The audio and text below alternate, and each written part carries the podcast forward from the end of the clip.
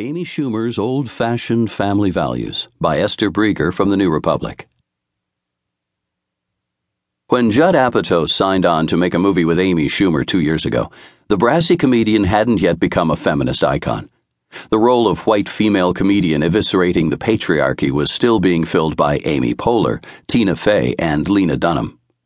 Sketches from her Comedy Central show, Inside Amy Schumer, were not yet racking up viral hits, acclaimed for their